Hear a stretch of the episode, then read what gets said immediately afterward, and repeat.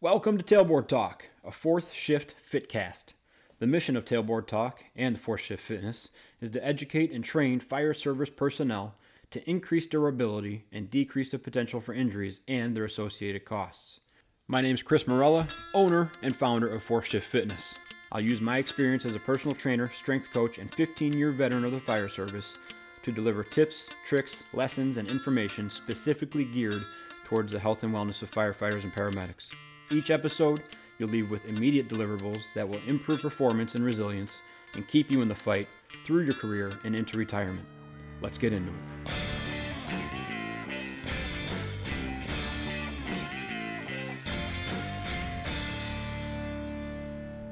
Hey, what's happening, guys? Chris from Fourth Shift Fitness, and we're out here with another episode.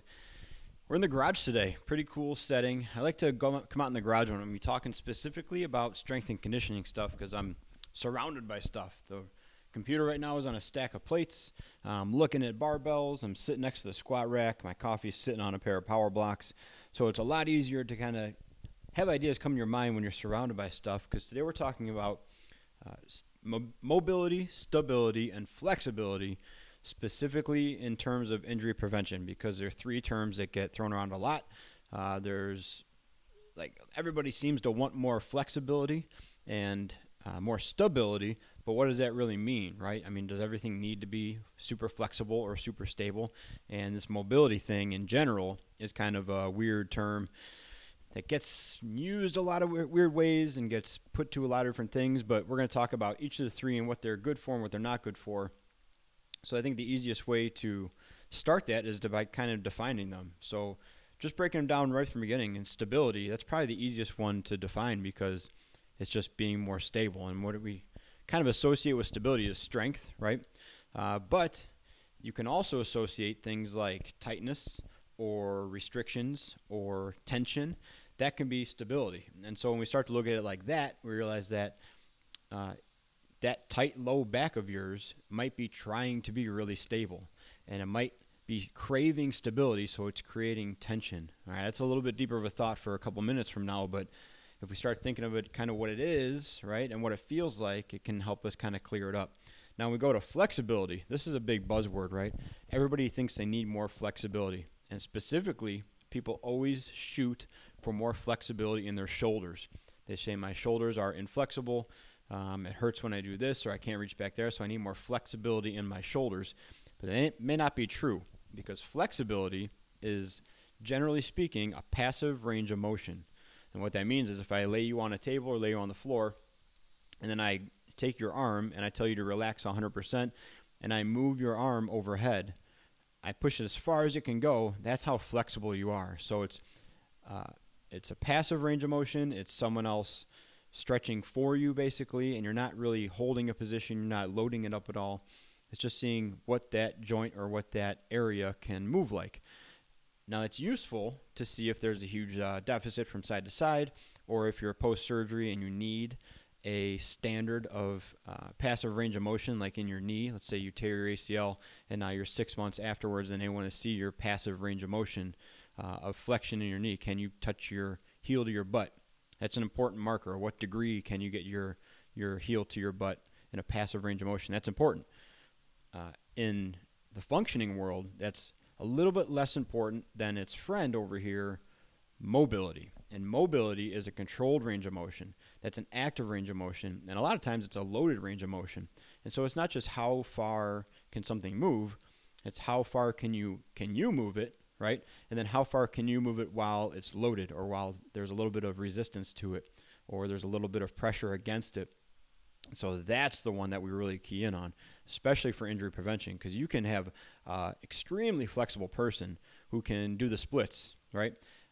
But if they're very, very unstable and weak in their flexibility, then they're more injury prone than someone who can't do the splits but is able to protect their joints and protect their structure and integrity of their posture um, comparably, right? So you can have someone that's super flexible. That doesn't mean you're at a less of an injury risk than this. That someone that is considered like tight or restricted or inflexible, because that person can have greater mobility. They can have greater control of that range of motion, especially when under load or resistance or anything like that.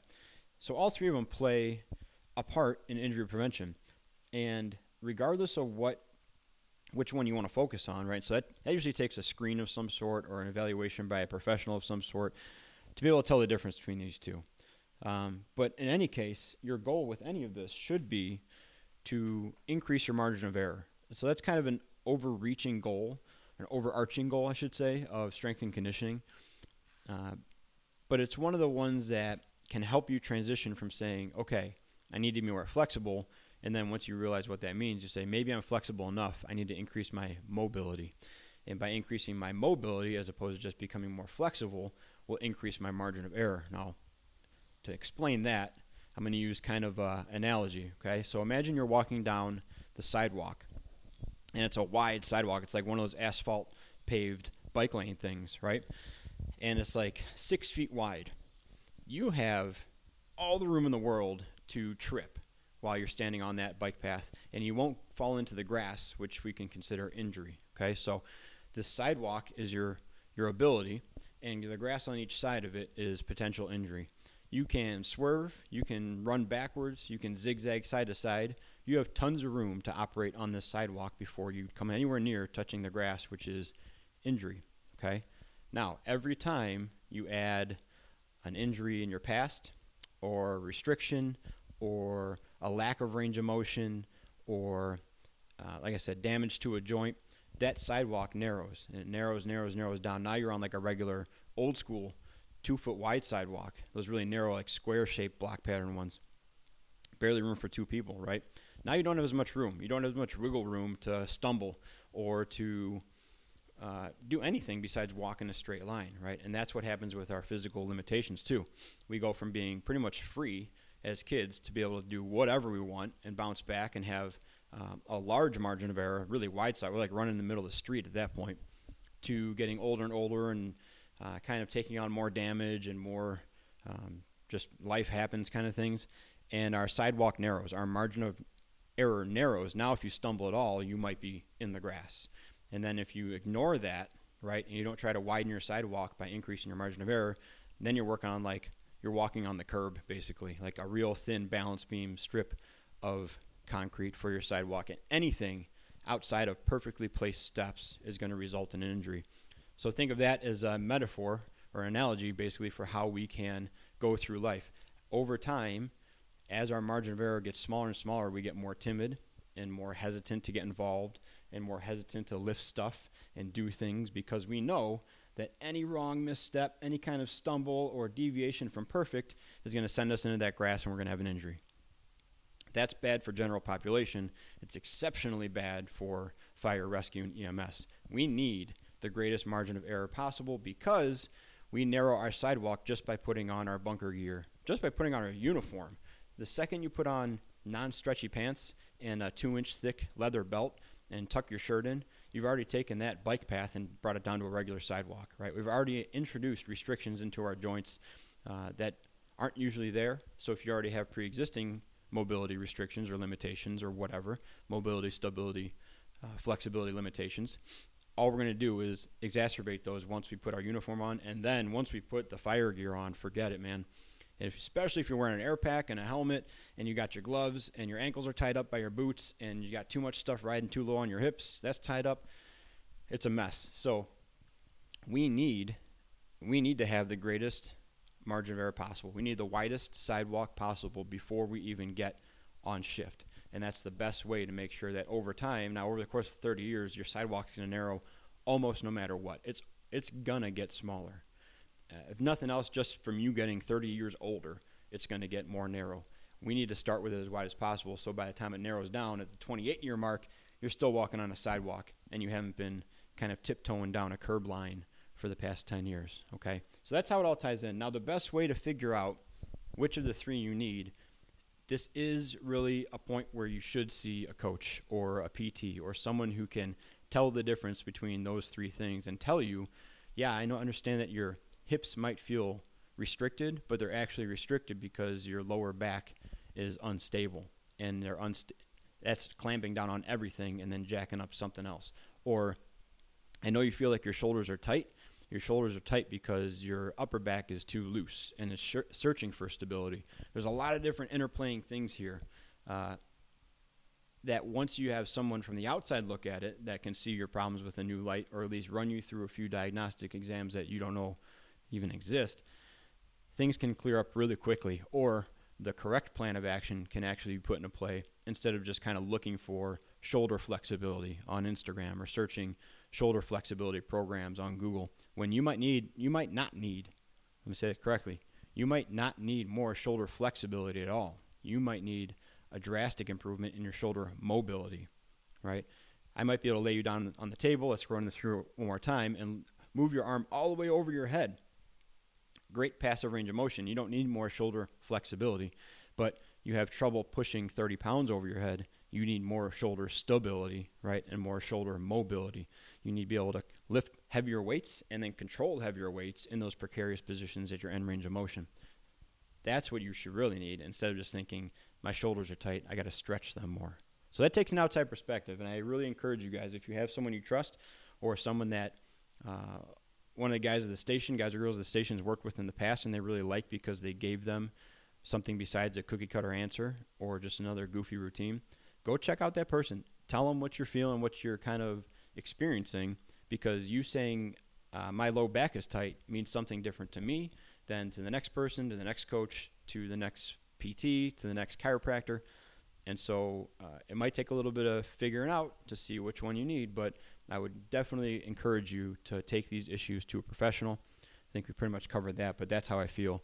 I just can't stand when people poke around in the dark and hope for the best, and then they come up more frustrated when they've stretched their shoulders religiously for six months and they still have pain or still have weakness or still have the instability. It drives me crazy. This is something that, um, you know, if we think about the other problems we have, if your car breaks down, you go to a mechanic, right? And if you're sick, you go to a doctor. And if your basement's flooded, you call the basement flooding people. Like there's specific people for all these issues. But for general wellness and general stuff, unless you're like severely broken and need surgery, uh, the ortho is not the person to go to. Uh, if it's past the point of an acute injury where you need uh, anti-inflammatories and a splint, your general practitioner is not going to help you, and probably not the ER doc won't be able to help you. So uh, anything below that, like lifestyle stuff, is left to basically the best results you can find on Google or the best word of mouth you can get. And that drives me crazy because it puts people down a wrong path consistently so find the people you can trust. I hope you think you can trust me. That'd be cool. Reach out if you need anything. And I got a bunch of people that I trust. So even if you don't like me or don't like the way I teach or think that I'm not right for the job, I can tell you that I have uh, contacts in almost every discipline of health and wellness, and I can point you in the right direction to people that I know know what they're doing, and I know will listen to you and actually work through your problems instead of just trying to sell you something. Woof little tangent on the end there, not a big deal. All right, we're 12 and a half minutes in, and I think we're going to wrap this bad boy up. So, mobility, stability, flexibility, don't get them too confused. They're all important, but they all do separate things. Um, and don't get too worried necessarily about which one you think it is. Go get an outside perspective and have somebody help you figure out which one you need because they're all important. They all help keep you on the job, they help keep you safe.